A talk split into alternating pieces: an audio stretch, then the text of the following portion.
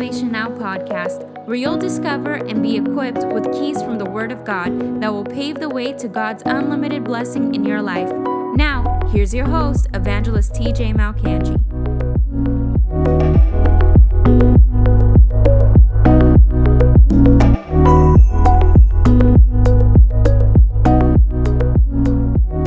Today, we're going to be talking about the gifts of the Holy Spirit and how you can move and flow in these gifts. Before I do that, actually, let's turn to Mark chapter 16. Mark chapter 16. I want to show you that the gifts of the Holy Spirit are not reserved for the apostle, prophet, evangelist, pastor, and teacher, but the gifts of the Holy Spirit are available to anyone who believes. In 1 Corinthians chapter 12 and verse 7, and we're going to get there uh, eventually through this broadcast, but I'll quote it now. 1 Corinthians 12 7, it says, The manifestation of the Spirit is given to every man for the profit of all. The manifestation of the Spirit, which is the gifts of the Holy Spirit, is given to every man for the profit of all. Paul is saying there that these gifts are to manifest in every man. It's not just in it's not in exclusive people. It's not in the, the VIPs in the body of Christ. There is no VIP in the body of Christ. The moment you're born again, you are a VIP in the body of Christ. And Paul says that the manifestation of these things is to be in every man or woman. That men and women are to be carriers of these gifts for the profiting of all. The gifts of the Holy Spirit will never bring decrease in your life. When you begin to operate in these things, and I'm going to talk about some stories today of how it's brought violent increase to people and to myself. Um, and, and it's been super, there's supernatural tools that have built amazing things on the earth. Great moves of God. Great churches established because of the operation of these gifts. They always bring increase. Lester Sumrall said, I've never seen a church operate in the gifts of the Holy Spirit and them decrease. I've always seen it bring increase. It always brings multiplication. Anything God does is to build. God does not do things to lessen a work or to subtract from something. Everything God does is for increase, it is to add. He is not a subtractor, He is a multiplier. Everything he does, the Bible says that God is the builder of everything. God builds. God does not. The only thing God destroys is the work of the devil. But when it comes to you and your life and your family, God desires to build you. God desires to edify. You know, the very word edify that we read oftentimes, especially in King James versions of the Bible or New King James version of the Bible. The word edify comes from the root word edifice, which is what we use when we talk about a building. A building is an edifice. We call them massive edifices, especially in old times. now nobody goes around calling them, hey, what a wonderful edifice. No, we call them buildings. We call them uh, sky, skyscrapers or whatever. Nobody really says edifices anymore. But the root word of edify is edifice, which is um, the picture of, of a massive building. So when the Bible says God edifies, you know, speaking of tongues, the purpose of tongues, he that speaketh in an unknown tongue edifieth himself. It builds that man up. It edifies. It strengthens. It it uh, it brings increase to an individual. Speaking in tongues, and I've heard it many times amongst full gospel Christians and preachers, where they don't allow speaking in tongues in their church services anymore because we're afraid it's going to scare people out. Let me ask you something. In Acts chapter two, when they all spoke with other tongues at one time, they all spoke in the Spirit.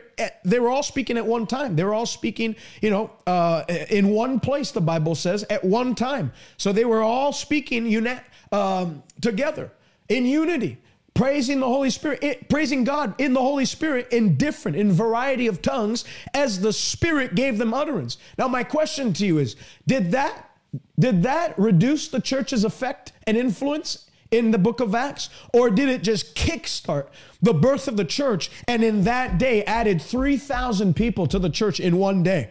Did it subtract from the, did they go from 120 to now 104 or 120 to 15 because everybody thought these guys were crazy? And then other people that were up, up in the upper room were like, you know what, these guys are a little too much for me. I, I'm, I'm, I'm going out. I'm, I'm, I'm leaving. I'm, I'm leaving. These guys are a little crazy. They're a little nuts in the head. No, it added, it, it added and multiplied them. They went from 120 to 3,120 in one day. And then you skip to a few couple of uh, a couple of chapters later in Acts chapter 5, they've got now 2,000 extra that are added to the church, which brought them to 5,120. And then the Holy Spirit makes it a point to count and list how many people are added to the church in that given day, showing you that these gifts did not bring just a normal acceleration. It brought a supernatural, aggressive acceleration to the body of Christ. And it led to it led to, to, to the, the beginning stages of the book of Acts. And it didn't slow down. It continued to grow. It continued to, everywhere these gifts were in manifestation. You look in Acts chapter 14, Paul goes to Lystra. There's a cripple man. And uh, Paul, by the working of miracles, raises that man out of, out of paralysis. He starts to walk and run. The people that were in Lystra saw Paul as Zeus and uh, uh, what's his name that was with Barnabas as Hermes. They thought the gods had come down in the form of a man. And they began to praise Paul and Barnabas. Paul and Barnabas says, Hey, hey, we're just flesh and blood. Don't look on us as if by our own nature we've made this man to walk. No, it's the God of heaven that manifested in the person of Jesus, that came in the God sent his son, Jesus Christ, on the earth. And he starts to preach the gospel. It gave them an audience. That's what the gifts of the Holy Spirit do. Matter of fact, before we read Mark chapter 16, let's skip down to Judges chapter 2. Because when you don't have the gifts of the Holy Spirit, moving in our church services, that's where you see a deceleration of what God wants to do on the earth. That's when you see things slowing down. That's when CNN can get up on a, on a, uh, behind a camera and start mocking. That's when you have secular people secular news agencies. That's when you have the WEF and all kinds of wicked entities mocking the church, just bunching us up in with every other religious institution as if we're just a different flavor of the same of, of the same religion. You know, and then you you have movements today. Like even the Vatican has signed up to it, where you have for the first time in history in the Vatican, you had a, a, a, Muslim priest, a Muslim imam, you had a, a Catholic guy, you had a, Jewish rabbi, and different Buddhist, uh, Buddhist monk, and different leaders of different religions gather in the Vatican to talk about how we can, we, we're, we're a unified faith, that we all believe in the same God, we just have different paths to the same God. When you don't have the supernatural, the world has to agree. The world has no choice but to agree. That and essentially, if, if Christianity doesn't produce a miracle working power, if Christianity, you know, if Jesus was still in that tomb, we would have no choice but to, to agree and surrender to the thought that there really was no difference between Jesus and Muhammad. They were just good teachers that brought great principles. But when these gifts and these supernatural workings begin to manifest in our services, it unlocks something where the world has no choice but to say, no, you can't bunch them in with the rest. There, that tomb is empty. Mecca, Saudi Arabia, you can go around the tomb of, of Muhammad, he's still there. You can go to where Buddha's buried. You can go to where all those guys are buried. All every religious founder's tomb is filled up, except for Christianity. Jesus is not in that tomb. He's raised again from the dead, never to go back. And the Bible says Mark 16, I was going to read it, but Mark 16 says to his disciples, Jesus, his last words, which a person's last words are very important. You know, we always remember the first words of a baby. My, my son's first words were dada. My daughter's first words were mama. You remember that. I'll never forget those first words. Uh, but we also never forget the last words. The last words someone leaves before they exit this planet is very, it's very important. It's the most important thing they have to say before they they lose audience with this earth and with this planet and with the people on this planet. And so Jesus' last words were not, hey guys, now that we've established something, you know, I'm going to show you, I'm going to show you how to keep this thing going by uh, church growth principles and all that. He didn't go through a natural, he didn't tell them natural things to keep this thing going, to keep the ball rolling. He told them, now that I'm going, you go into all the world and preach this gospel, and these signs are going to follow those that believe. These supernatural signs. He didn't say, I'm going to show you a church growth strategy. That if you'll keep the lights at a certain dim level and you'll keep the music at a certain level and don't make your church services too long because people won't stay and, and just come through this naturalistic uh, strategy. He didn't come out with that. He didn't bring natural methods and means.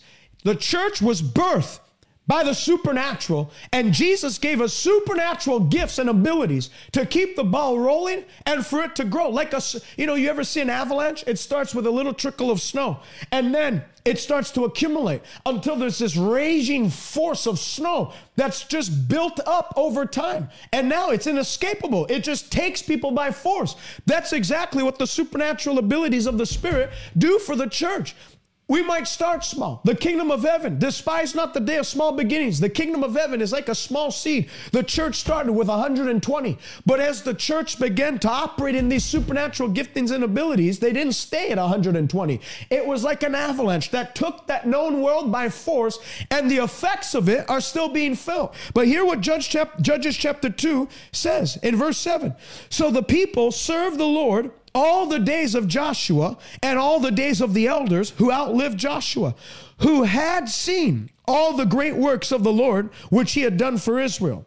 Now Joshua the son of Nun, the servant of the Lord, died when he was 110 years old. They buried him. Verse 10 When all that generation had been gathered to their fathers, another generation arose after them who did not know the Lord nor the work which he had done for Israel. When all that generation, what generation? The one that had seen Moses part the Red Sea, the one that had seen Moses inscribe the Ten Commandments on the stones, the one that had seen the plagues of Egypt, who had been delivered out of the Egyptian bondage. Those people had died, who had seen the mar- marvelous supernatural workings of God on the earth. And another generation, the Bible says, rose up after them, who didn't know the Lord, nor the work which he had done for Israel, who hadn't witnessed the supernatural gifts of the Holy Spirit at work, who hadn't witnessed the supernatural at work in Moses' ministry, in Joshua's ministry, Joshua bringing down the walls of Jericho. They hadn't seen that. And so the Bible says in the next verse, you can read it on your own time, that they began to serve other gods. It turned them away from the living God to false gods and worship of idols and useless, vain things. So you see that the lack of the power of God flowing in the church is what has resulted in what we're seeing today. People have turned away, but that's that's ending. People have turned away for a long time. That's where you see people seeking New Age spiritualism, seeking crystals, seeking uh, the occult, and uh, and and witchcraft to to solve their needs. Medium spirits to give them peace about a love, lost loved one. They, they've turned away. The reason being is because a lack of the flow of the supernatural power of God in services. However, I believe that even in the last two years, there's been an overturning of that. People, even in the church, pastors are awakening to the fact that unless unless God's power is at work in our services, we, we aren't going to survive. And the church was not given the Holy Spirit power to survive. The church was given power to thrive in the land. You know, like Elijah. Elijah, they had been given over to the Baal worship in his day. When he called fire down from heaven, it was in one day that a nation that had been turned over to Baal worship turned back to God and said, The Lord, He is God, and Elijah is His prophet. In one day, it turned everything around. In one day. So, what we have right now, and I actually like it, especially in Canada, we have a blank slate because you have people who've heard a lot about God. And this has been my prayer coming on and jumping onto this broadcast today is that I want this to activate in you. If you've heard a lot about God, if you have, you know the Bible, you know the information of the Bible, you know uh, the biblical history laid out in the Bible, but you have never actually partaken in the manifestation of these things in your life. I'm praying that today the Bible will go from just being a historical text to you to a living, dynamic book. Where when you read the book of Acts of what God did through Paul, handkerchiefs and aprons brought from his body, supernatural workings of the word of knowledge, where, where you see normal, ordinary people starting to get downloads in their spirit of information about people that could not have come to them any other way. That's the operation of the word of knowledge. And God using these people in supernatural ways and workings, that it's going to produce in you a desire for these giftings, a desire for to be used in these ways. For these these giftings, these these tools, these instruments to manifest through you and in your life. That's my prayer. That these will not just be relics of the past, how God operated in times past, but that they will be very desirable for you. You know, the Bible says the way that you actually start to operate in these things is to desire earnestly spiritual gifts. The word there is zelu in the Greek, which means to eagerly desire, to burn with a fiery passion for. These gifts don't come on people that are just, uh, uh, you know, just normally seeking. If they come, they come. If they don't, these gifts do not fall on people by random or by chance. They don't come to people haphazardly. These gifts, people that operate in these gifts and in these amazing weapons of warfare that the Holy Spirit has given the church, are people who have earnestly desired, burnt with fiery passion for these things to manifest in their life. You know, when I see people in wheelchairs, that's what gets me to, to fast and pray that God will begin to work to, to allow me to be used in the working of miracles. I don't want people coming into my meetings in wheelchairs and leaving in wheelchairs. I don't, if we have the supernatural supply of God's Spirit to actually help people where the world can't help them, then I'm not just going to stand by and ha- I don't want a normal ministry. I don't want an ordinary ministry. I don't want to be an ordinary Christian. I don't want to be a normal Christian. What is normal Christianity? Normal Christianity is not in by nine and out by 11. Normal Christianity is not just Cover your head while the devil beats you down and breaks you up. Normal Christianity is not you being constantly on retreat your entire life. Normal Christianity is God sets you free, put his power on you, his anointing in you, to then begin to operate in these supernatural giftings so you can be an agent of deliverance in your generation. Where you're not keeping people in prayer, but you have a supernatural supply of the Spirit of God in your life to be the answer for people that are sick, for people that are downcast, for people that are depressed, for people that are paralyzed. You don't have to keep them in prayer. The, the working of miracles gives them a way out. And I believe God's going to move you into that realm today in Jesus' name. If you believe that, type amen in the chat. I, um, I don't want to be an ordinary Christian. I want you to write that in the, in the chat too. I don't want to be an ordinary Christian. I don't want to be an ordinary Christian. Man, that's a prayer I pray more than anything else. I don't want to be a TED Talk preacher. I don't want to just give people information. I want to supply something supernatural by the Spirit of God, whereby people, you know, the purpose of the gifts, 1 Corinthians 14 says that when people come in, they will report that God is truly among you, that it'll point people to Christ. So let's turn to 1 Corinthians chapter 12, and I want to teach on the gifts of the Spirit today. 1 Corinthians chapter 12. What keeps people from operating in these gifts? Three things. Number one, people don't operate in these gifts because of ignorance. They're ignorant of their existence. They don't even know this is available. Unfortunately, because of preaching, uh, lacking the teaching, because preachers lack the teaching and instruction in these in these areas, there is a great deficit of knowledge in the people of God. They don't even know they exist. There's a lot of people that have come out of certain denominations that said, I wish I had known. Part of my testimony, uh, reason I had OCD all these years, I didn't know Jesus as healer. I didn't understand that the gifts of healings was a real thing, that I can actually be healed of the oppression of the devil. And what you're not taught and preached to out of the Bible, you'll never operate in those things. The Bible says very clearly Paul went to the upper regions of Ephesus and he found disciples there and he said, Did you receive the Holy Spirit when you believed? They replied, We've never even heard of a Holy Spirit. They didn't even hear about it. So they couldn't receive it. What you don't hear about, what you don't believe, and believing starts with hearing, faith comes by hearing. What you don't hear and believe, you'll never receive. You'll never operate in those things. So, number one, hindrance to the operation of the gifts of the Spirit is ignorance. That's why we're going to shed light. The entrance of His Word brings light, brings understanding, brings understanding. Number two hindrance to the gifts of the Spirit is there's um, there's unbelief. We don't believe those things still apply for today. We don't believe that still works today. We don't we believe that was just for the first disciples, the first apostles, for the establishment of the church, which I've taught it before. Cessationism is not biblical. It doesn't have biblical grounds for belief. 1 Corinthians 13 is the scripture that they use. They say, When that which is perfect has come, then that which is imperfect, them speaking of the gifts of the Spirit, will be done away with. And they say that when the Bible comes, when the canonization of the New Testament canon comes, that the gifts of the Holy Spirit will no longer be needed. But that's not what Paul was saying in 1 Corinthians 13.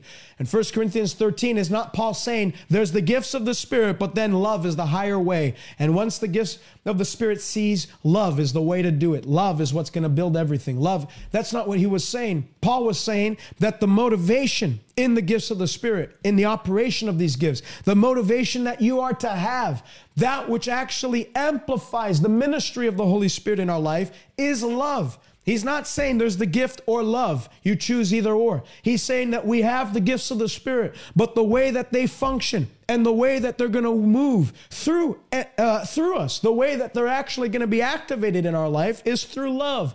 Love. Faith worketh by love. These gifts work by love. And then he goes on to say that when that which is perfect has come, then that which is imperfect will be done away with. He's not talking about the Bible being the perfect that is coming. He's talking about when Jesus returns in all his glory, then the gifts of the Holy Spirit are no longer going to be needed in heaven. We're not going to need working of miracles in heaven. There's not going to be handicapped people in heaven. There's not going to be handicapped parking spaces in heaven. There's not going to be any type of, of, of sickness, disease. There's not going to be cancer wards in heaven. There's not going to be deaf schools in heaven. There's not going to be any of that. We won't need the operation of the gifts of the Holy Spirit in heaven. We won't need the word of knowledge. We won't need the word of wisdom. We won't need prophecy to encourage people because there won't be any need for encouragement. So that's what Paul was saying. He's saying when Jesus comes, then we won't have to operate in these gifts anymore because the perfect has come a new heaven, a new earth. The devil will be bound, thrown into a lake of fire for eternity, and there will be nothing in that day that hurts, offends, causes pain, causes sickness, or causes sorrow in our lives anymore. Amen. Amen. What a great day that will be. However, until that day comes, the gifts of the Holy Spirit are 100% in effect. The Holy Spirit has not changed his ministry or his mode of operation. And I want to remind you, we are in the dispensation of the Holy Spirit. Jesus said, when he was on the earth, remember the Old Testament, and I got to get this into you today.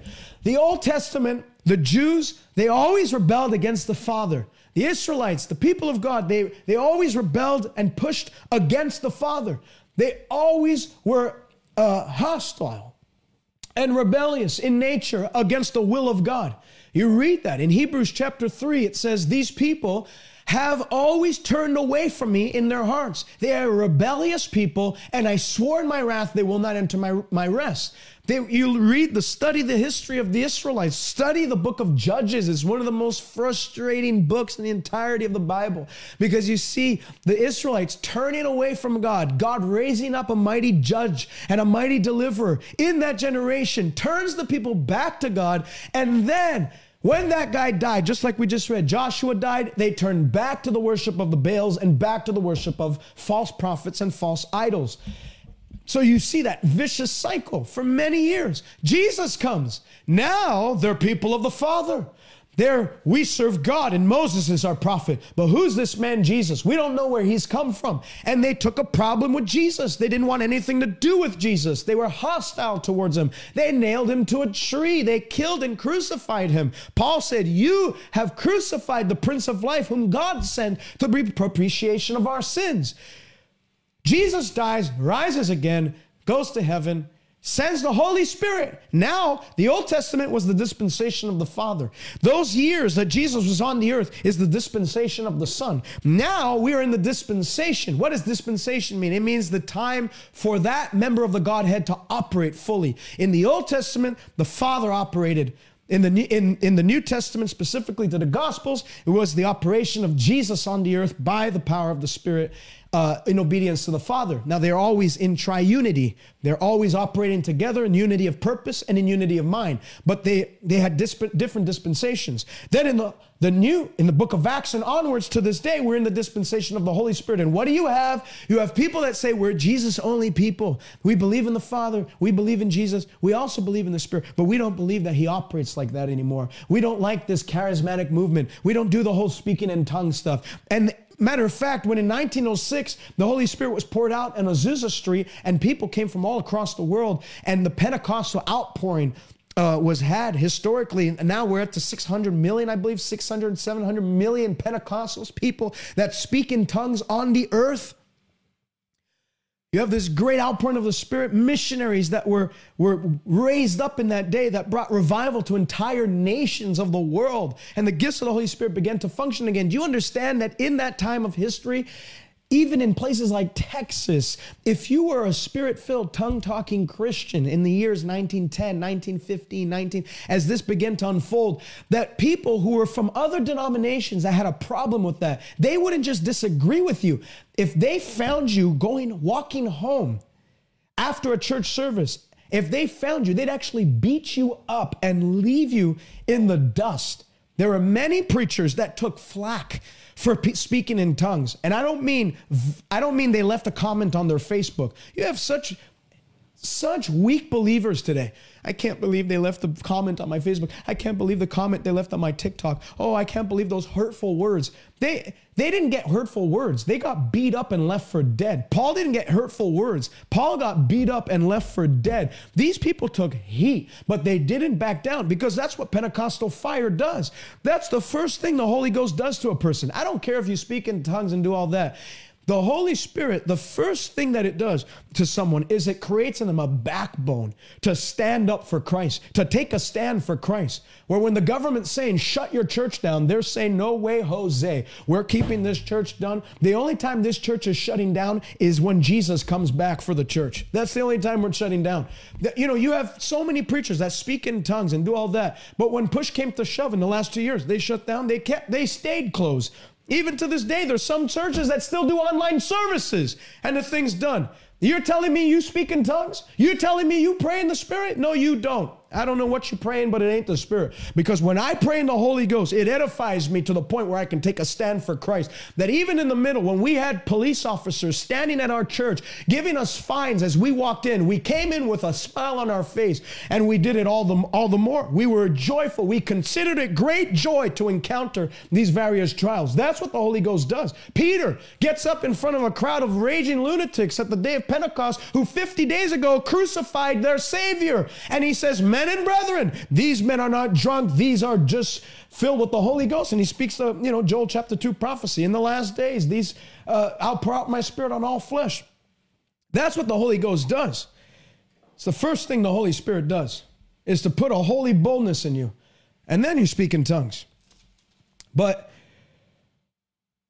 I was saying before is that these things, if they, if they, if they if the baton doesn't get passed on to this generation, in the understanding of these gifts, in the knowledge of them, and as I was saying before, you know, there's still full movements in denominations whose sole purpose is to back, is to, to, to speak ill of the move of the Spirit. I'm telling you, there are people who say they have ministries, and their whole ministry, quote unquote, is to to expose ministers that operate in miracles and ministers that operate in the gifts of the Spirit and all that. That's their ministry. They're not a ministry, first and foremost. Secondly, they're no different than the people that attacked Jesus while he was on the earth. Remember, they, Jesus said, because they said, you know, we follow the fathers only, we follow Moses only. Jesus said, if you were really people of your, uh, uh, uh, if you were really people of, of Abraham, if you were really the people of Abraham, you would have rejoiced to see my day. You know, they didn't rejoice, they crucified him.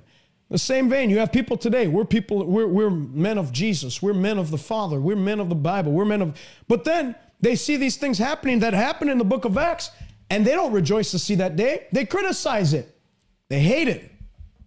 But I want to tell you something. We're in the dispensation of the Holy Ghost right now, and He's in full mobility, full action. He's not slowed down. He's not stopped. He's not changed his mission from the book of Acts. He's still doing the same thing. So let's learn how to flow with him. 1 Corinthians chapter 12, verse 1. Now concerning spiritual gifts, brethren, I would not have you ignorant. Isn't that interesting? The very first thing, the very first thing Paul, in speaking of the gifts of the Spirit, the first thing he covers is hey, you want to operate in these gifts? Don't be ignorant. Understand that they exist and go beyond that understand how they operate, understand how they flowed through other men, understand how God has used other people in these very same things. And sit under it. You want to you want to operate in a gift? Sit under that gift. You want to operate in the working of miracles? Find people that operate in the working of miracles and sit under that gifting. That's how you you lose ignorance. You start to see, man, not only do I see that, you know, it's one thing to know the working of miracles is a real gift, it's quite another thing to actually know how to operate in it. It's one thing to know that cars exist, it's quite another thing to go and buy one and use it and mobilize yourself and use it for transportation and take advantage of it. It's not enough. You know, I've, I've been to churches where all they say, we need the fire of God. We need the gifts of the Holy Ghost. We need God working in our churches. Amen. Amen. Everybody amens. All right. How do you yield to the Holy Spirit so that these things are actually start to manifest in our services? You don't just pray. You 1 Corinthians 12 through 14, Paul's literally talking about how these gifts operate in order. How they operate in order. A good church service, an orderly church service is not that we got you in by 9:30 and we got you out by 10:30 just like we promised. An hour of power. A good that's actually a disorderly service in the eyes of God. An orderly service in the eyes of God is that people that came in bound through the operation of these gifts leave free, leave delivered, leave no longer in bondage. They've been set free by the Spirit of God. Where the Spirit of the Lord is, there's freedom. So if there's no freedom in your services, then there's no Spirit of God. If there's no freedom, if people aren't experiencing the freedom of the cross, then you can know the Holy Spirit was not there. Now, I'm not saying he wasn't there. It's present. He's omnipresent. He's God. He's everywhere. But I mean, his manifestation was not there. There's a difference. That's why Paul says the manifestation of the Spirit brings profit to all. The Holy Spirit is just as much God as Jesus is, and just as much God as the Father is. But his manifestation is not everywhere. So he's omnipresent, he's everywhere at once. But you go to a bar at 2:30 in the morning, and uh, he's not manifesting his glory there. You have bar fights, that's not the fruit of the spirit. you go to a strip club, there ain't no fruit of the spirit happening there. The manifestation of the spirit's not happening there. You go to a soccer game where there's a riot happening, there's no manifestation of the spirit there. You go to a church service. That's why I never got along with people that said, you know, you don't have to come to a physical build, building to be the church. You know, we don't have to gather to be the church. That's not a correct statement. You have to gather to be the church. The very word church is ecclesia, which means the gathering of the church of the saints, the gathering of the called out ones. And there's something special when people come together in unity of faith to focus and fix their eyes on Jesus in the worship of him, that the Holy Spirit begins to manifest himself in several ways. And these nine gifts are the ways he manifests. So I don't want you to be ignorant. I don't want you to be without knowledge. I don't want you just to know they exist. I want you to know how to operate in them. I want you to have a deep understanding as to how these things can flow in your life. You know that you were Gentiles, carried away to these dumb idols, however, you were led. So I make known to you that no one speaking by the Spirit of God can say Jesus is accursed, and no one can say Jesus is Lord except by the Holy Spirit. Paul is essentially saying, when the Spirit is manifesting, it's going to point people to Jesus. When someone's operating under the Holy Spirit, he's not going to curse Jesus. He's not going to curse the work of God. He's not going to diminish the work of God. It's not going to subtract from the work of God. It's going to add. It's going to bring attention to Jesus. When the gifts of the Holy Spirit, remember, Jesus said, when the Spirit has come, he will not speak on his own initiative. Whatever he hears from me, he shall declare to you, and he will tell you things to come. He will glorify me. The Holy Spirit's express purpose is to point people to Christ, to point people to worshiping Christ. He's literally the Jesus's cheerleader. He shows people, he gives revelation of Christ, and then through the gifts, he points people to fix their gaze, their attention on the person of Jesus. So that's what Paul is saying here. No one can say Jesus is Lord except by the Holy Spirit. When the gifts of the Holy Spirit are in operation, it's going to cause people to make the confession Jesus is Lord. That shows you that they're tools for evangelism. I can tell you when I was in Laval, Quebec once and I was preaching, I was doing an outdoor crusade.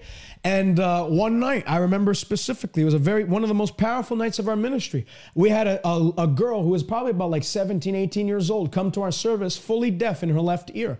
Didn't know Jesus, didn't know church, was just literally walking on the street, saw that we were doing a festival, came, signed up. Uh, because we do registrations for uh, admission and stuff. She signed up. She she stayed through it all gave an invitation, called her up, laid hands on her deaf ear. Op- the power of God opened it up. Do you think the next night we had, as I came and had her come up and do her testimony, do you think that we had to persuade people that Jesus was, you know, special, that Jesus rose again? No. When she gave that testimony, someone who just, you know, didn't grow up in church, didn't grow up around church, didn't have any dealings with church, had no desire for God, apart from the day before when she stumbled into this crusade, this outdoor outreach. And now her ear comes open. You think she's ever going to have opportunity to doubt God and his existence? No. The gifts of the Holy Spirit, that was the working of miracles. Jesus said, The works you've seen me do, and greater works shall you do, because I'm going to the Father. When her ear opened up, it not only showed her Jesus is alive, she's now a walking billboard for the kingdom of heaven, stating to this new generation that Jesus is alive. And it pointed her to Christ. And I'm sure she went home and told her, te- her testimony to her family. And I'm, I haven't kept tabs on her, but I'm sure her family. I'm sure there's people in her family that are now born again believers because of it. When the gifts of the Spirit are in operation, it'll cause people to say Jesus is Lord. Therefore, verse 4 there are diversities of gifts, but the same Spirit. So there's different types of gifts. We're going to go through them. There's three categories of gifts and nine gifts within those three categories. There is the gifts of power, which is the working of miracles, the gifts of healings, and the gift of faith. These are the power gifts. These are the gifts that get you to act and move on behalf of God, producing supernatural manifestations. Number two category is the gifts of revelation. These are the word of knowledge, the word of wisdom, and the discerning of spirits. These allow you to see like God sees. These allow you to um, to uh, to discern things as God discerns things. The word of knowledge, for example, is a fragment of knowledge that you couldn't know in your own self or you've not received through the five senses that God has dropped into your spirit that could not have come any other way. It allows you to have a fragment of information from the past or from the present that allows you to see Old Testament prophets and New Testament prophets operate in these revelatory gifts. They're called seers in the Old Testament. They were able to see like God sees. They're revelation gifts. Discerning of spirits allows you to see into the human spirit allows you to see angel spirit, angelic spirits, allows you to see demonic spirits, and allows you to discern the moving of the Holy Spirit Himself in services. These allow you to see. It literally, it's like the the um, the lifting of the veil to allow you to see into the spiritual realm and discern things spiritually. And then three, the third category of the gifts is the gifts of inspiration. These allow you to speak like God. This is the gift of prophecy, the gift of tongues and the gift of interpretation, interpretation of tongues. So there's diversity of gifts, but it is the same spirit. So it's not that there's a Holy Spirit that operated in the book of Acts. He went to heaven and then he sent the lesser Holy Spirit for the rest of us throughout history. There's not a Holy Spirit for the adults. And then for children's church, there's a lesser Holy Spirit. He's called Junior Holy Spirit, and he operates for the kids because the kids are not that important. It's the same Holy Spirit. I did a meeting once when I was uh, first starting out. I did a meeting uh, at a children's church, literally for a children's church in my own personal church uh, that I attend in Montreal. And I remember just I just spoke about Jesus, how he was like greater than Superman, greater than all these guys. I talked about how Jesus um, was powerful, a miracle worker, you know, just get it down on their level. I spoke to them like in a way where they could understand and they latched onto it. Man, there was no, I don't, even if there was ADHD kids in that in that meeting, there was no ADHD, there was no attention deficit. They were all glued in and listening to what I had to say. And uh, I remember when I started to minister to people, I, I wanted to minister to them the baptism of the Holy Spirit afterwards, because there's no there's no age limit or age limitations when it comes to the baptism of the Holy Spirit.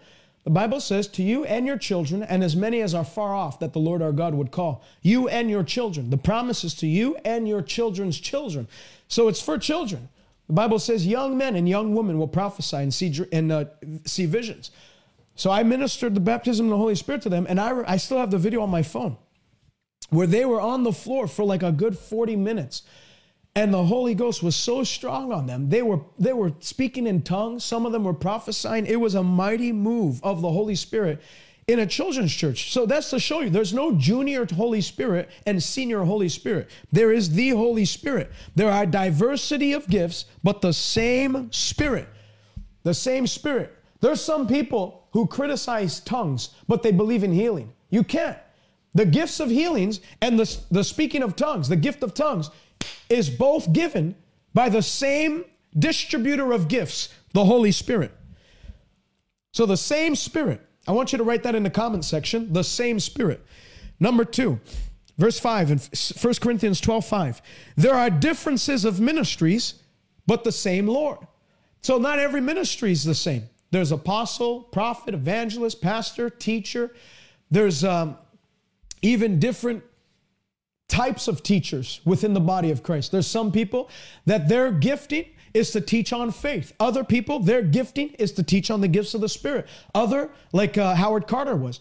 There's other people that there's difference. They're different. They're a different ministry. They carry a different mandate, and they teach on something else. They teach on prosperity, or they teach on something, you know, something else that that uh, there's especially gifted to articulate that thing from the Bible. But the Bible says it's the same Lord. So there's people that criticize people that preach and teach on faith. That's what Kenneth Hagin had all the time. They criticized him because he taught on faith a lot. And uh, he had a mandate. He had a special sense of responsibility and duty to keep on teaching on faith. That was his ministry. He had a different ministry. But look at how it's blessed the world. Man, I've learned the operation of faith and how to walk in faith and live by faith through the ministry of Kenneth Hagin, through his books and through his, his tapes and his, his CDs and his YouTube videos and all that. So there's different ministries. But just because your ministry doesn't look like another's, you shouldn't criticize that ministry because it's the same Lord that's calling those people into the ministry. I minister in a specific way. Uh, my friend Isaiah Saldivar ministers in a different way. I have a uh, Pastor Rodney Howard-Browne who ministers in a different way, but they're all heavily anointed, and they all they all work the work that God's called them to work, and they have a special unction to function in the way that they in the way that they uh, they minister in. I'm not going to criticize one because it doesn't look like mine. Jesus spat on the ground and made clay with his saliva and wiped it on a guy's eyes. He, he operated differently. I don't go around spitting on the ground and making clay unless I feel the, if ever the Lord wants to have me do that. But there's a different ministry, the same Lord. Then listen to this. There are diversity. This is important. There are diversities of activities or operations, but it is the same God who works all in all. There's different activities or operations, different MOs. Smith Wigglesworth used to punch people to get them healed at times. John G. Lake took his hand and slapped a, a, a man's stomach, or I think it was a woman, a woman's stomach that had a, a cancerous tumor on it that was the size of a football, and the thing fell off within two days. He slapped her stomach. Other people, like T.L. Osborn, wouldn't even lay hands on people most of the time. He'd just have them lay hands on themselves because there were so many people coming to his meetings, and he'd just pray a mass prayer. And through that point of contact of them laying hands on them, he'd release his faith, they'd release their faith, and they'd get healed. Diversity of operations, different way that these gifts operated in their life, but it was the same Spirit or the same God who worked all these things.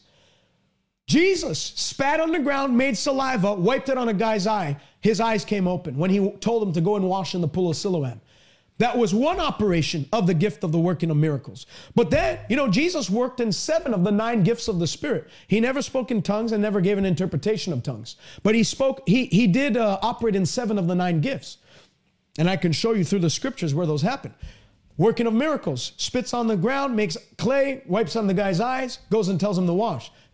Miracle was worked. Then, in another time, there's a leper that came to Jesus and said, Lord, if you are willing, you can make me clean. Jesus stretched out his hand and touched him this time. Didn't spit on him, didn't wipe saliva on him, just touched him. And his immediately his flesh was restored like that of a child's. In another uh, in another miracle, that centurion came to Jesus, just speak the word and my servant will be made well. Jesus just spoke a word. Didn't even go to the house and lay hands on him, didn't touch him, didn't make clay with his saliva. He just spoke the word, and the centurion's servant was made well. So you see the diversity of the operation of these gifts. In another time, uh, you have Jesus. You have Jesus w- with the with the men that needed wine at the wedding, and what did he do? He just told the men to go and draw wine, uh, go and draw water out of the water baskets, uh, water pots after they had filled it. And as they walked, the water was converted to wine, and that was that was a miracle. This beginning of miracles did Jesus at Cana of Galilee. But they were different miracles and different operations of the same gift, the working of miracles. It manifested differently. Then you have Paul in Acts chapter 19. You have handkerchiefs and aprons brought from his body to those that were sick and demon possessed. And the sick were healed, and those that were demon possessed were delivered, just as they took the garments from Paul's body. It was a that was a working of miracle. You have Peter now walking and just his shadow falling on people. People that were paralyzed or lame were walking. People that were sick were healed. So that's the gifts of healing and the working of miracles manifesting in diversity of operations, but always remember it's the same God who's working all these things. So don't criticize another person because they don't operate like you operate. Oral Roberts, who had a mighty healing ministry in the 20th century, he was one day praying and his hand began to burn like fire. And the Lord spoke to him. He said, When you feel the heat on your hand, you can know that the gifts of healings have been activated in that service, and you should lay hands on every single person, and they'll all be healed. But if you don't feel fire burning in your hand, then you should just pray for the people by faith and believe me for healing. But if you feel the fire, I've never felt a fire on my hand. I've never, I've felt in my own personal ministry, praying for people, I felt something like leave me and hit them. I felt something like kind of get transmitted from me into that person and they've been healed. But I've never felt a fire in my hand. Am I going to go, oh, Roberts, you're not of God because I've never felt fire in my hand? No, that would be foolish. He had a mighty healing ministry. And so just because they operate differently, it doesn't mean that they're, you know, that's the problem today. You have someone that operates differently than another person and they automatically label it demonic. That's demonic. They're full of the devil. Now, I've never seen that happen. All right, you are, are you the Bible?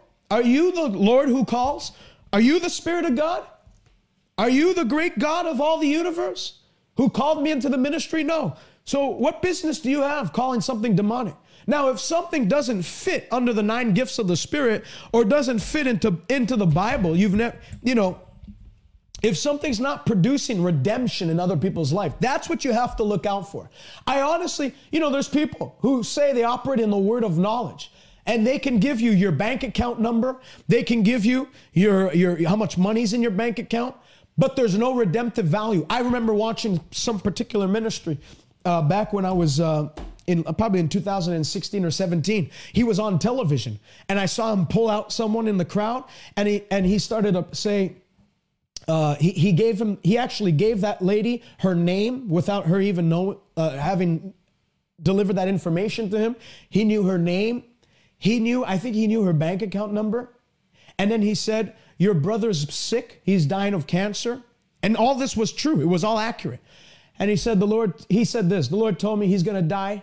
He's going to die of that. And uh, and there's nothing pretty much there's nothing you can do about it and I remember thinking to myself, that's not the operation of the gifts. Every gift of the Spirit carries a redemptive value to it. It'll always bring people to a place of redemption where they're healed, to a place where there's provision. These gifts of the Spirit are not magic tricks, they're not parlor tricks. They're not, uh, this isn't like witchcraft where we're just trying to show that there's a spirit world out there. The gifts of the Spirit function for the profit of all, the Bible says. It brings profiting. I'm not calling someone out, giving them their bank account number, and then telling them their brother's gonna die and there's nothing you can do about it. God didn't do that. Jesus didn't find the widow of Nain as they were carrying her son out of the gate and he was dead in a casket. And Jesus just wrapped his arm around the lady and said, There's nothing you could have done about it. You know, just give up. He went and said, Stop weeping. And then by the working of miracles, matter of fact, when someone's raised from the dead, it's the three power gifts in one. It's the working of miracles, it's the gifts of healing, and it's the gift of faith. Faith to speak to a dead body to rise up. That takes a special kind of faith. The working of miracles is the Spirit of God quickening that body, jerking it back to life. And then the gifts of healing goes to work to repair whatever caused the death in the first place. So you have all three gifts of the Spirit working uh, in the power gifts working at once when someone's being raised from the dead. Jesus didn't raise the guy from the dead. Uh, Jesus didn't tell the woman there's nothing you could have done about it. Jesus went and operated in these gifts to raise the guy from the dead and presented the dead man back to her, his mother, alive. There was a redemptive value to it. I can't stand this new wave of like prophetic, where it's just I know your name, I know what you're going through, but there's there's no power. There's no turn of the story. Elijah didn't show up to the widow in Zarephath in 1 Kings 17 and said, Hey, I know you're on your last meal, but make me first a cake because I need to eat too. No, he said, Make me first a cake. And then through the gift of faith, because the gift of faith brings two things provision and protection. And he, through the gift of faith, told the woman, If you'll do this, your basket I mean, your bin of flour will never be used up, and the jar of oil will never run dry until God sends rain on the earth again. There was, and that's what happened. There was a, there was power that was produced. It wasn't a magic trick. So there's diversity of gifts, but the same Lord. Or there's diversity of operations, but it's the same God who worketh all these things. If the gift in operation is bringing people to Christ, pointing people to Jesus, bringing people to a point of repentance, and faith towards God, bringing protection and provision, healing and health, then it's God. If it's just, you know, the devil counterfeits everything God does in the authentic. The devil has a counterfeit tongues. The devil has counterfeit word of knowledge. So you see, you think these um, these like fortune tellers or these not even the fortune tellers. These well, yeah, these fortune tellers. How do you ever watch them? How they operate? I remember when I was in the world, I, I, I watched one once at 3 a.m. on an infomercial on television. They tell, they tell the person things that happened to them in their past. I see that you had uh, this happen to you when you were seven years old. And they're spot on. Why? Because the devil knows what happened in your past. And if someone is connected to the devil, he can receive download of information for your life they can be very accurate. That's a demonic function of the word of knowledge. Show you what happened in your past, show you, it can tell you who your dad's name was, your mom's name was, all that. The devil has that information on you, it's not hidden. So he can speak to that spiritist, that witch, and, uh, and it be very accurate, and the person be wowed. And then they go on they tell you some things about your past, and then they try to prophesy things about your future, and the devil's just giving a, a guess at that point because he has no access to prophesy. He has no ability to prophesy the future. He can only tell you about your past. There's no redemption value in all of it. There's no redemption value in all of it. You have mediums. They go and ask, my, my, my father died. I need to know, is he okay? The medium contacts the spirit. And then through that operation of the demonic word of knowledge, tells you, your dad used to call you this. Wasn't that true? When you were a young person. Yeah. That's a familiar spirit that just familiarized itself with your family. And then when that witch or that medium starts to open up her spirit to the spirit world, that same familiar spirit comes in and says, Tell them this, tell them that. And then it's it's wow, wow. So the devil, it's funny because the devil knows that if he's gonna get this generation, he's got to operate in a supernatural fashion. But then you have the church that says, well, we're just word only people. No, it's the word and the spirit that brings people to Christ. And the, the most unused, untapped resources in the whole entire world is not gasoline, it's not water, it's not uh, it's not lithium. It's the power of the Holy Spirit resident in the believer. The power of the Holy Ghost resident in the believer. But I want to show you how you can tap in. You know, God put the Holy Spirit in you. The ability, that's why I titled this Supernatural Abilities, because the ability to operate as a man under the influence of the Holy Ghost of God is in you. But unless you learn how to cooperate and yield, do you no good. Holy Spirit is not just a comforter. The Bible says he gave gifts to men. Let's read about them. The manifestation of the Spirit is given to everyone for the profit of all. For to one is given the word of wisdom through the Spirit, another, the word of knowledge through the same Spirit, to another, faith by the same Spirit. See, I love how Paul keeps saying the same Spirit, the same Spirit, the same Spirit. Because what do you have today? You have people that say that's, an, that's not the Holy Spirit. They say that's an unclean spirit operating. I remember in Montreal, we had a minister come, Pastor Rodney Howard-Browne, who operates in a strong gifting. And I've seen people get delivered of depression and they experience the joy of the Lord and they start to laugh a bit. Which, God forbid, people laugh in church. Church is a place of, of, of somber scenery where people should just cry and weep and wail and be in torment. God forbid, laughter. Kingdom of heaven is not in meat and drink. It's in sorrow. It's in destruction. It's in sorrow. It's in depression. It's no. It's in love. It's in uh, righteousness, peace, and joy in the Holy Ghost. So I remember this guy, uh, who I knew, got hit with the power of God and started to laugh. And I knew this. I know this guy. I know his past. I know he's, you know, suicidal, borderline. He got hit with the power of God, and I was just praising God, thanking God that like joy was hitting his spirit. Never seen him laugh in a long time. And there was a guy that was in that meeting that got up and said, That's demonic. That's demonic. That's the devil. How could that be demonic? A guy, you know what was demonic? The depression. Why was that guy who got up and disrupted the meeting, labeling it as demonic, not disturbed when that man came in year after year, full of the devil and depressed and suicidal, did nothing to help him, did nothing to pray for him, did nothing to assist him in what capacity whatsoever, was unmoved when the man was under the power of the devil. But then the power of God comes in, breaks breaks the chain of depression and suicide off his life. He starts to experience joy bubbling up out of his belly. You know, Jesus said, Out of your belly shall flow rivers of living water. And part of those rivers, it's rivers, not just a river. There's peace, there's joy, rivers. And he starts to experience a joy unspeakable and full of glory. And what do you have? A guy get up. That's demonic. That's why Paul keeps saying it's the same spirit. Be careful to not label something, be careful when you label something as demonic. Because if Jesus said, when they blasphemed his work, he had done a, he had cast a demon out of someone, and they said he cast out demons because he's the prince of demons. Jesus said, You can blaspheme the Father all you want. It'll be forgiven if you turn. You can blaspheme the Son all you want. It'll be, I'll forgive you. But the Holy Spirit is like very precious to the Trinity. And Jesus said, If you blaspheme the Holy Spirit, you are in danger of the unpardonable sin because they were attributing the work of the Spirit to the devil. Be careful to not label everything as demonic just because you don't understand it. Paul says it is the same Spirit. To another, faith by the same Spirit. To another, gifts of healings by the same Spirit. Man, he's doing it on purpose now. The Holy Spirit is inspiring Paul to write these words, and he's doing it on purpose. It's not by accident.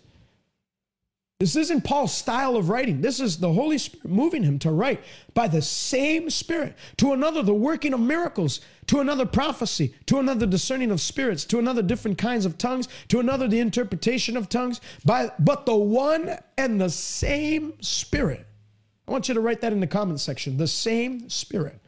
The same Spirit worketh all these things, distributing to each one individually as he wills.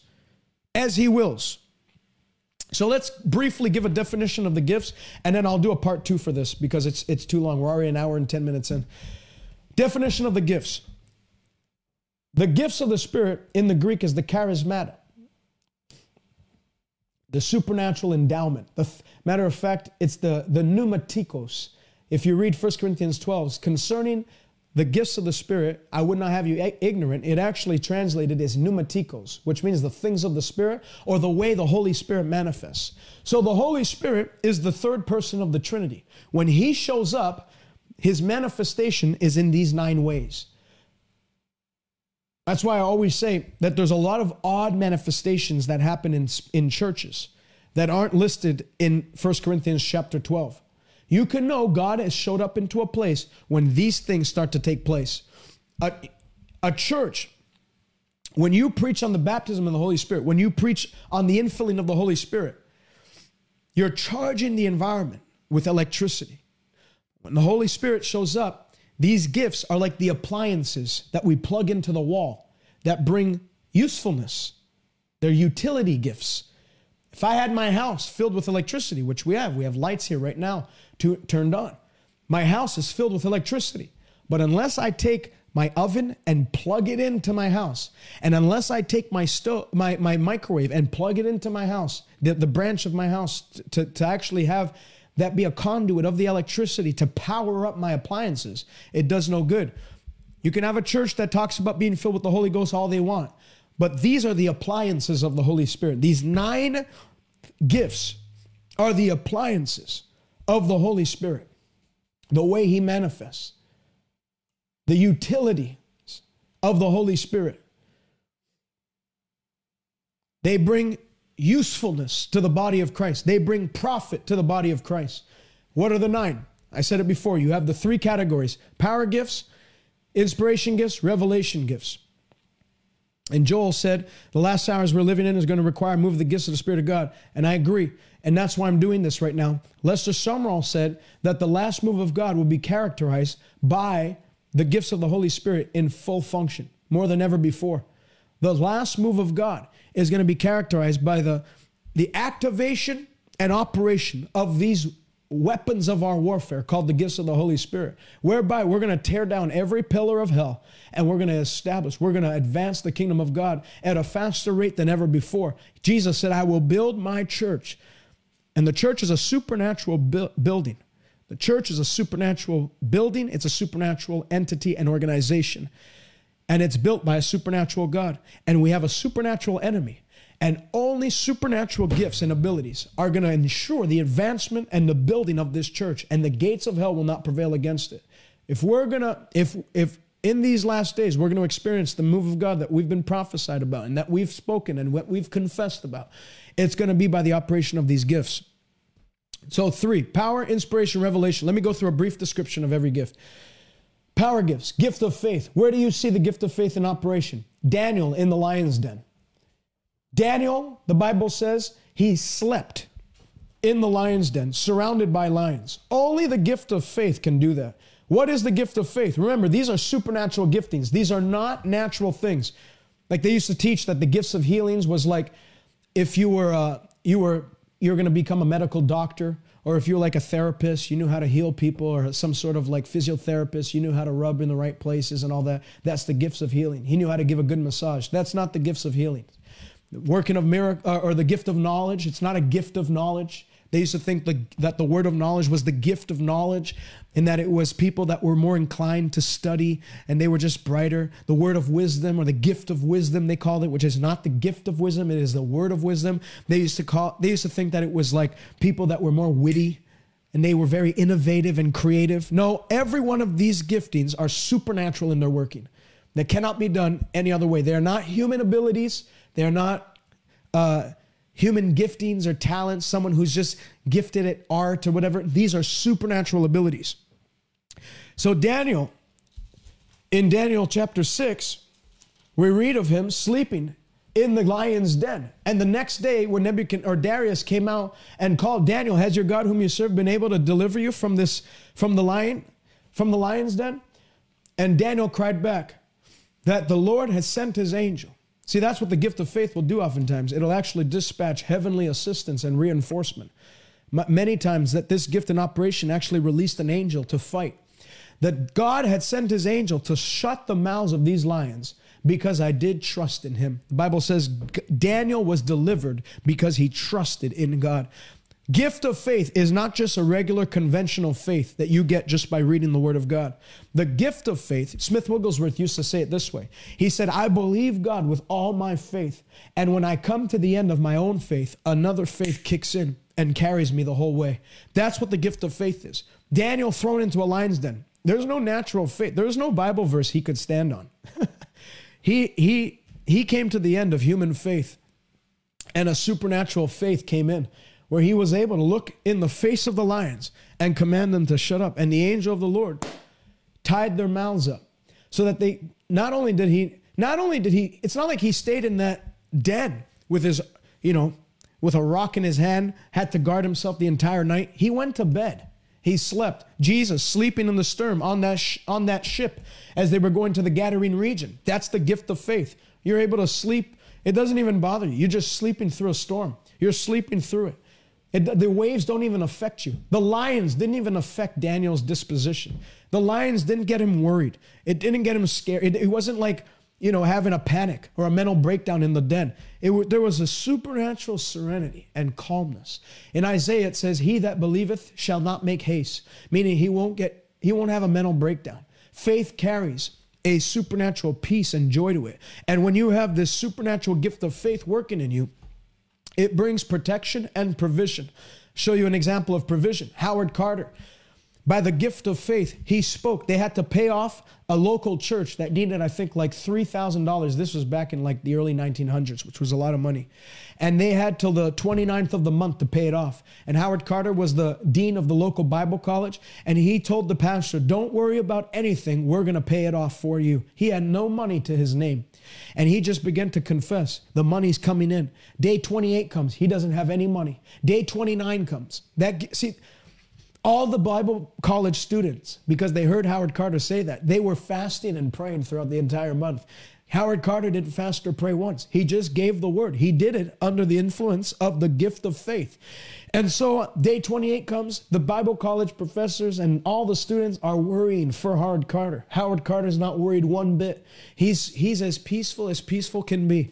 And so day 29 comes, the money is due by 12 p.m. And they came to him in the morning. He was eating breakfast. You know, when you're worried and you're like panicky, you don't have an appetite. He had an appetite. He was eating throughout. The, the students weren't even eating because they were so panicky. He was eating. He had an appetite. He was not worried. It's like 9 a.m. The money was due by 12 p.m. to the bank, or they were going to seize the church. And he just replied, "We don't need it till 12 p.m. God will bring it." At like 11 or 10:30 a.m., they got a ring to the door. Open up. It was a special mail package. He gave it to him. He opened it up and it was 3,000 something dollars in $100 bills. And they went and paid off the, the, the church. I mean, that's what the gift of faith does. Gives you a supernatural peace in a time where the world would be worrying, where any normal human being would be like a chicken running around without its head. The gift of faith gives you a peace where you just know it's going to be all right. I pray that gift comes on you in Jesus' name. If you're in a place, in a position right now where you're backed up to the corner, I pray the gift of faith would just come on you right now. Well, you'll, well, you'll have a, a, an unnatural, supernatural faith to believe God despite the opposition, despite, despite the circumstances, despite the impossibility of the situation. That you'll have a knowing in your spirit that your God's going to make a way in Jesus' mighty name. And I want to remind you, these gifts are not something you possess. You don't possess, I, I, have the gifts of healing. You don't have nothing. You have the Holy Spirit, and these are the ways He will manifest through you. I don't have the gift of faith. I don't have the gift of working of miracles. I don't have the word of knowledge. I yield to the Holy Spirit. And wherever I need the operation of the word of knowledge, it'll come. Whenever I need the working of miracles to happen, it'll come. Whenever I need it, it's like think of yourself like this you're a soldier.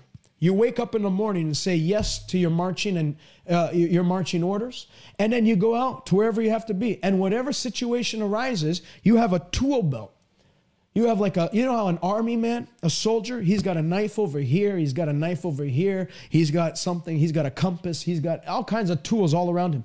That's what the gifts of the Spirit are. You're, you're equipped now. And whatever you have need of on any given day in any particular situation, the Holy Spirit will bring that to you and you'll have, you'll be able to operate in that supernatural ability. So I don't have the word of knowledge, but when I need a word of knowledge, it's there. I don't have it. I have the Holy Ghost, and this is how He helps me. So, gift of faith. Number two, the working of miracles. And I tell a story oftentimes of an evangelist who operated in this very powerfully. He was out, I think, in Alabama doing a tent crusade, and in the first row that night, there was a man who had come, who was uh, brought by his wife, who had his neck sunken deep down into his into his like his body. He had missed. He was missing two vertebrae, and so the preacher that night, uh, when he saw him there, he preached a sermon on miracles, and he went and before he even finished preaching, he grabbed the man's head and lifted it up. And he felt under his hand two brand new vertebrae just pop off in his knife, like tack, tack. And his wife let out a, gra- a, a gasp because a doctor had set his neck in such a way that if it was moved even a quarter of an inch, um, abruptly, it would have killed him. And so she let out a gasp because, like, her husband, she thought he was going to die. But instead, God was work. That's the working of miracles. It's not the believing for miracles. It's the working of miracles. He grabbed his neck and lifted it up, and he worked a miracle right then and there. And um, behind them was a Muslim girl that was with her father. She was about 12 years of age, and she saw that happen and she was in tears because she had seen him walk in and he was all you know crippled and when she saw that happen she uh, the preacher said little girl do you want to see a miracle so he called her up and took her hand and he put it on her on the guy's uh, neck and she felt like the fire of, or the like electricity of heaven zap right through her. She fell over and began to speak in tongues. Muslim family. The father saw that happen and he stretched out his hand to grab her, but the way to stop live wire is not to touch it. And so he touched her, who was like electrified by the power of God, and then it got into him. And he started to weep and speak in other tongues and got, I guess, saved and filled with the Holy Ghost all in that moments of time. That's the working of miracles. You see what it did? It not only got that man healed, or he didn't have to wear a neck brace anymore, totally healed and restored his neck, gave him two brand new mirror, uh, brand new uh, vertebrae. But it then pointed that entire family to Christ. The next night, that man and his daughter had three full rows of Muslim family members that they all, at the end, when the altar call was given, because he was like the patriarch of the family, he marched them down to the front row and said, You're giving your life to Jesus tonight. Just marched them down like a commanding officer. Hallelujah. That's the working of miracles. Gifts of healings. Gifts of healings is um, the supernatural endowment of the Holy Spirit, where there's a special anointing for a particular disease. Say, I say it this way because it's the gifts of healings. It's pluralistic in its form. Every other gift of the Holy Spirit is singular. This one's pluralistic. It's plural. Gifts of healings. S at the end of it. Because there's different men and women of God throughout history that had a specific every time that gift of healing would come on them, it was very specific to a disorder or to some sort of disease or sickness. George uh, Stephen Jeffreys had this in particular to um, particular to the rheumatoid arthritis or any type of arthritis. If you had arthritis, rheumatoid or whatever, and you came to his meeting, these these this powerful gift of healing manifested specifically for rheumatoid arthritis. Some people say because Jesus took 39 lashes on his back, that there's actually 39 categories of sickness and disease, and this gifts of healings, it actually manifests in 39 different ways. I can't build a doctrine off that, but there are people, and I know them. I know people that are, they, when they lay hands on people that have specific disorders or diseases, they're very efficient at getting those people healed. I've seen it. Stephen Jeffreys, it was rheumatoid arthritis. I've seen other people, it's cancer. That cancer, uh, any, any person they lay hands on with cancer, they get healed. But then when they lay hands on someone with arthritis, it doesn't do anything. Why? I don't know. It's just a, a different operation of the gifts of the Holy Spirit. Special endowment. Oral Roberts said when he felt the fire on his hand, he knew that the Lord was um, that that gifts of healing was activated in his life, in his in his ministry, in his meeting, and so he'd lay hands on people, and he had like a hundred percent track record. Everybody got healed. A. Allen had a minute, uh, had a meeting once where everyone in the building got healed on that night. R.W. Schambach talks about it. Everyone in the building got healed. Nobody was left out. That was the operation of the gifts of healings, where, uh, where, where not one person was left out. So those are the power gifts. Then there's the um, inspiration gifts tongues, interpretation of tongues, and prophecy.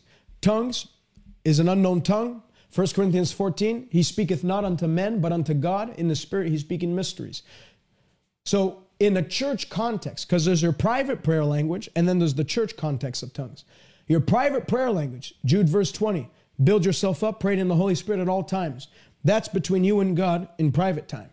Tongues and interpretation are something different in the context of a church service.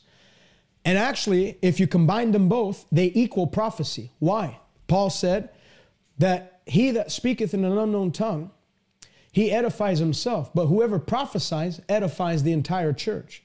He said, I'd rather prophesy than speak in tongues, and he that prophesies is greater than he that speaks in tongues, unless he interprets. That tells you that when you have a tongue and interpretation, it's akin or it's equal to prophecy because it brings edification to the entirety of the church. Tongues, interpretation equals prophecy, and then prophecy, what's prophecy? It's special inspiration by the Spirit of God to bring exhortation, which is like direction, edification, which is to build people up, and comfort. It brings comfort. It doesn't bring discomfort. It doesn't bring disaster. It doesn't tell people, get ready, things are getting harder now. That's not prophecy. Prophecy brings comfort. Prophecy brings edification and it brings exhortation, direction, counsel, and instruction. That's the purpose of prophecy. Prophecy is not to prophesy some future thing. This is where people get it mixed up. They think that Old Testament prophets, that they operated in this gift of prophecy, they were foretelling the future. That's not the operation of the gift of prophecy. Prophecy is like something like this you're going to make it.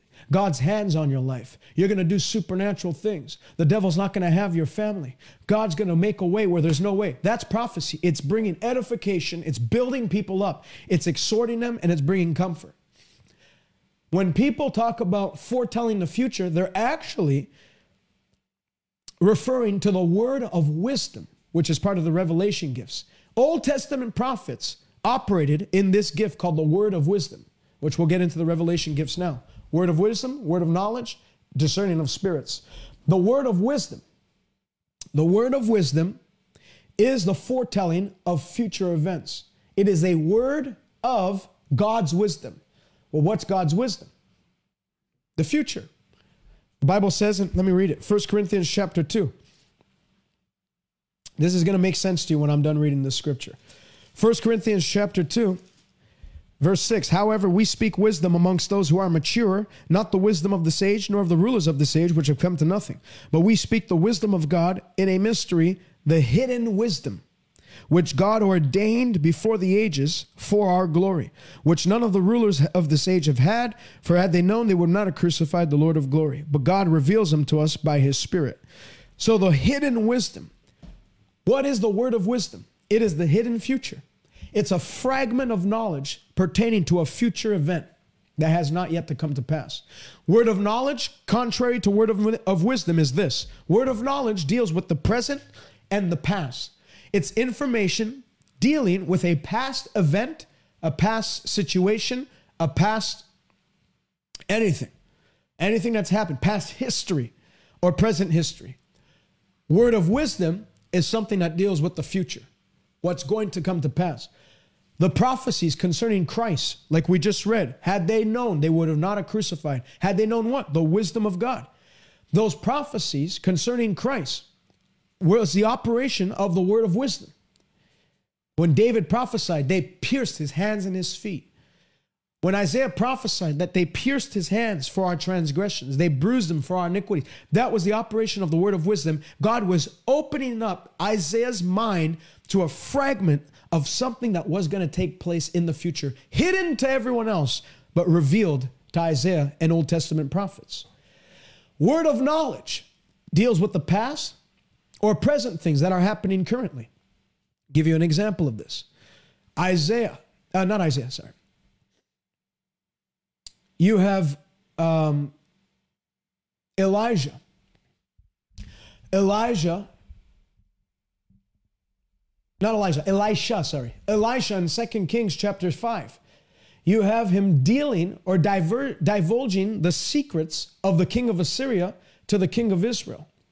And so every time the king of Assyria was setting up a strategy of war to invade Israel, Elisha would reveal the secret to the king of Israel, and they'd have a counterattack ready in place for when Assyria would, would attack. And it always disarmed. It always disarmed and it always disrupted their plans. That's the function of the word of knowledge. They were discussing plans in their own chambers, in their own secret chambers. It'd be like in a bunker somewhere where there's no outside ability to hear anything discussed in this bunker. And yet, Elisha, through the word of knowledge, is hearing.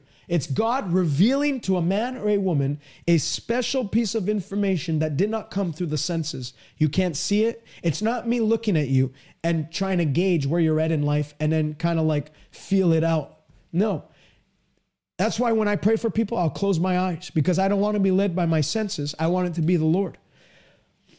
Where God will reveal a fragment of knowledge from the past you know, I did this once. I was preaching. Well, I do this often, but I was preaching in Brossard, Quebec, and a girl was there who I'd never met in my life, first time in church.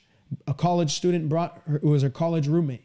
And uh, I pulled her out of the audience and I began to say, You have OCD. Now, there's no way to tell someone has OCD in the flesh. I had OCD. Nobody knew I had OCD. You can hide it very well. There's no way. It's not like uh, she came in with an IV tank or something. She, she, she had nothing in a natural or nothing in the observable environment that I could tell or discern that she had OCD. But I felt in my spirit, I actually didn't know anything. I just felt the Lord tell me to call her out. As I walked towards her, it was like a download. It's like God downloaded all kinds of information in my spirit. And I said, You have OCD. You take this and this pill. It takes you this long to get ready in the morning. And when you go to school, and I started to tell her day, literally divulged information as to how she runs her day. And she wept under the power of God. And she got saved that day. Because the word of knowledge is a special gift. It builds people's faith because it shows them that God knows every piece of information about their life. It shows people that we serve a loving God who cares, that He's intimately acquainted with all of our ways, that He knows our rising up and our setting down. I'll tell you an example of the operation of this gift was listening to a preacher, and he was uh, telling a story once. And as he was, he said in this story, I was preaching in a certain place. It was a big auditorium, big, big audience. And the Lord told me to call a woman out and to tell her, daughter, I forget what the word was. He called the woman out and said, like, daughter, the birds are chirping, something like that. I don't know what it was. And he actually was uh, res- like, he was resisting. He's like, I'm not going to do that. He's going to look like a lunatic. But finally, the Lord pressed on. He said, Do it. So he called her out and he said, Daughter, the birds are chirping. Something like that. I forget the exact word. I'm probably butchering the story, but regardless. She began to break down in tears. And she fell to her knees and lifted her hands. He's like, Wow, you know, that's an odd word to give someone. Come to find out, uh, he, like I don't know if it was months before this event, she was out in pub, like in in in nature, and she was praying to God. And she said, "God, if you really hear me and you really care about me, then you'll have a preacher come out and tell me the birds are chirping, like something crazy, you know." And so a couple of months later, she's in that service, and he says, he says, "Tell her daughter the birds are chirping, and I saw you." Well, she'll never doubt that God sees her. If his eye's on the sparrow, then surely he looks after me. She'll never doubt that again. She'll never doubt that. Hallelujah. That's the operation of the word of knowledge. And actually, sometimes these words, they like these these giftings, they actually interlink. So like you'll start to operate in the, you know, I call someone out in New York City who's got a heart, who's had two heart attacks, and I say the Lord's going to heal your damaged heart. Never met him in my life. You, you go, Lord's going to heal your damaged heart. Well, I never met him. What do you think that tells him? God's doing something. I'm going to set my faith to be healed. That's what he did, and God gave him a brand new heart. It was totally healed, damaged heart repaired. So you'll see that sometimes these gifts work hand in hand. You start to flow in the word of knowledge, it'll build their faith to now receive a miracle, to receive a healing, or whatever. It'll edify and comfort them. And then three, the third gift of revelation, and this one's great. Listen to this discerning of spirits. This is where God gives a person the ability to discern a human spirit, discern a demon spirit, discern an angelic spirit, and discern the Holy Spirit. John chapter 1. Let me read this. John chapter 1, you see Jesus operate in this discerning of spirits. Verse 43 the following day, Jesus wanted to go to Galilee, and he found Philip and said to him, Follow me. Now, Philip was from Bethsaida, the city of Andrew and Peter. Philip found Nathanael and said to him, We found him whom Moses in the law and the prophets wrote of, Jesus of Nazareth, the son of Joseph. Nathanael said to him, Can anything good come out of Nazareth? Philip said to him, Come and see. So Nathanael is not convinced at all at this point. Jesus saw Nathanael coming towards him, never met him in his life. Jesus said, Behold, an Israelite indeed, in whom there's no deceit. So Jesus was able to see Nathanael, and just with one glimpse on him, through the discerning of spirits, he was able to discern that this guy is a clean man. There's no deceit in him, no guile. He's not a, a con artist. This guy's clean. He's a truth seeker. Without ever meeting him, without ever getting uh, word of his reputation that he had in his past. No, he just had to take one glimpse of him. And then the operation of the discerning of spirits allowed him to see that he's a clean man, an Israelite in he, indeed, in whom there's no deceit. This guy's not a liar. This guy is, is, is a, a man who sincerely desires truth. Nathanael said to him, How do you know me? Jesus answered and said, Before Philip called you, you were under the fig tree, and I saw you. That's the operation of the word of knowledge. Before Philip called you, you were under the fig tree. He didn't see him under the fig tree. He wasn't witnessing him under a fig tree at that time. But I like to imagine it that Nathanael was probably under a fig tree and perhaps he was crying out to God as a man who was seeking truth God, I know there's more. I need you to reveal yourself to me. I need you. I want to encounter with your power couple hours go by. He comes to Nathaniel. Uh, he comes to Jesus. Nathaniel says, Before you were under the fig tree, I saw you. And what did Nathaniel do? Fell to his knees and said, Rabbi, Rabbi, you are the Son of God, the Messiah, the Savior who's to come into the world. Hallelujah. So you have Jesus discerning a person's human spirit. You can discern a human spirit, whether they're they have a good spirit or whether they have a bad spirit. And I don't mean an evil demonic spirit. I mean if they're like con artists. This can help you a lot, especially if you own a business. Because these gifts of the Spirit are not just for ministry, they're for life. They're to help you in life, they're to help you in daily activity, to keep you, protect you, and bring you into increase. It's nice when you're hiring people, you get a check in your spirit. And the Lord says that that person's going to screw you over one day and you just don't hire them and you just saved yourself from who knows what.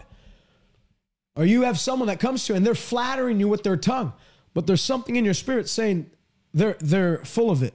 They're actually not good people. And they're they're just trying to win you over so you can divulge secrets to them so that they can go and share it and gossip. And you have that come into your spirit, that'll save you. Because then they go out and tell you, did you, you know, this this person told me this and this about that person. And then they make you the source of gossip because of what you divulge. Totally spared you because of what you discern by the Spirit in your spirit about another man's spirit. And then you can discern good things. Jesus discerned this guy is good. This man is a, an Israelite indeed who can be trusted, who there's no deceit. So God will, by the discerning of spirits, turn you away from people that would actually cause you to fall and turn you to people and connect you with people that the Holy Ghost will say, that's someone you need to connect with. That's someone who's out for your best interest. That's someone who's going to be a good friend in hard times and connect with those types of people. I'll tell you another operation of this. Lester Sumrall said he was at a prayer meeting one day This was back in like the country churches in like the 40s or 30s. And he said at this prayer meeting, there was this old woman that was praying at the front, and she was a woman of prayer, a prayer warrior. And during that meeting, a woman came out from the back, nicely dressed, came to the front, grabbed the microphone, and started to say, God sent me here. I'm here, and the Lord spoke to me that we are to hold a nightly revival meeting for the next two weeks. And we're going to have spirit filled services every single night. Bring your friends, bring your family members, bring everyone. The woman that was a prayer warrior in the front row got up and looked to her and said, You are a liar. You are a prostitute from such and such a town. You told your pimp before you came into this church tonight, you had a conversation and said, if you can just go to that church, that you can actually sway those people, those innocent, gullible Christians out of an offering, that I'll actually bring you more money from going to that church. He, she, you grew up in church, you know how to hold revival meetings, but you're not saved or born again. And you convinced your pimp that you can make more money swindling those Christian, gullible people out of their offerings than if you had slept with a different person every night. And you asked them to give you a chance. Well, I'm here to tell you by the Spirit of the Lord, you either repent and leave or you will die at this pulpit. She ran out of that meeting, ran out of the meeting. You know, the discerning of spirits is going to clear out the pulpits of America. It's going to clear out the pulpits of, of Canada. It'll discern between the fake and the real. Those that are just hirelings, wolves in sheep clothing, and those that are actually called of God and shepherds according, according to his own heart. That's what the discerning of spirits, and there's going to be a greater operation of this in these last days. Because God's going to, like by fire, Fire purifies gold. God's going to purify his church. And all the fakes, and we're seeing it. In the last two months leading up to the election in the United States, November 6th election, there were two prominent ministers that five years ago, three years ago, four years ago, if you had told me that they were wolves in sheep's clothing, I would have never have known. That just recently, leading up to the election, they had pro-choice candidates show up to their church and encourage their entire audience, their entire congregation to go and vote for those people. I'm sorry, but if you vote, if you encourage people to vote pro choice and you open up your platform to have a political candidate come out and encourage others to vote for their pro choice platform and encourage people to do so, you're full of the devil. And that's what the discerning of spirits is going to do. It's going to uproot all the tares that the enemy has sowed amongst the wheat uproot them all, reveal and expose. It's an exposing gift. Exposes the counterfeit, and then it's going to expose the real ministers, the ministries that are in it for the real reasons, aren't just trying to for self advancement, selfish gain, for self aggrandizement, but that are in there for the advancement of the kingdom of God.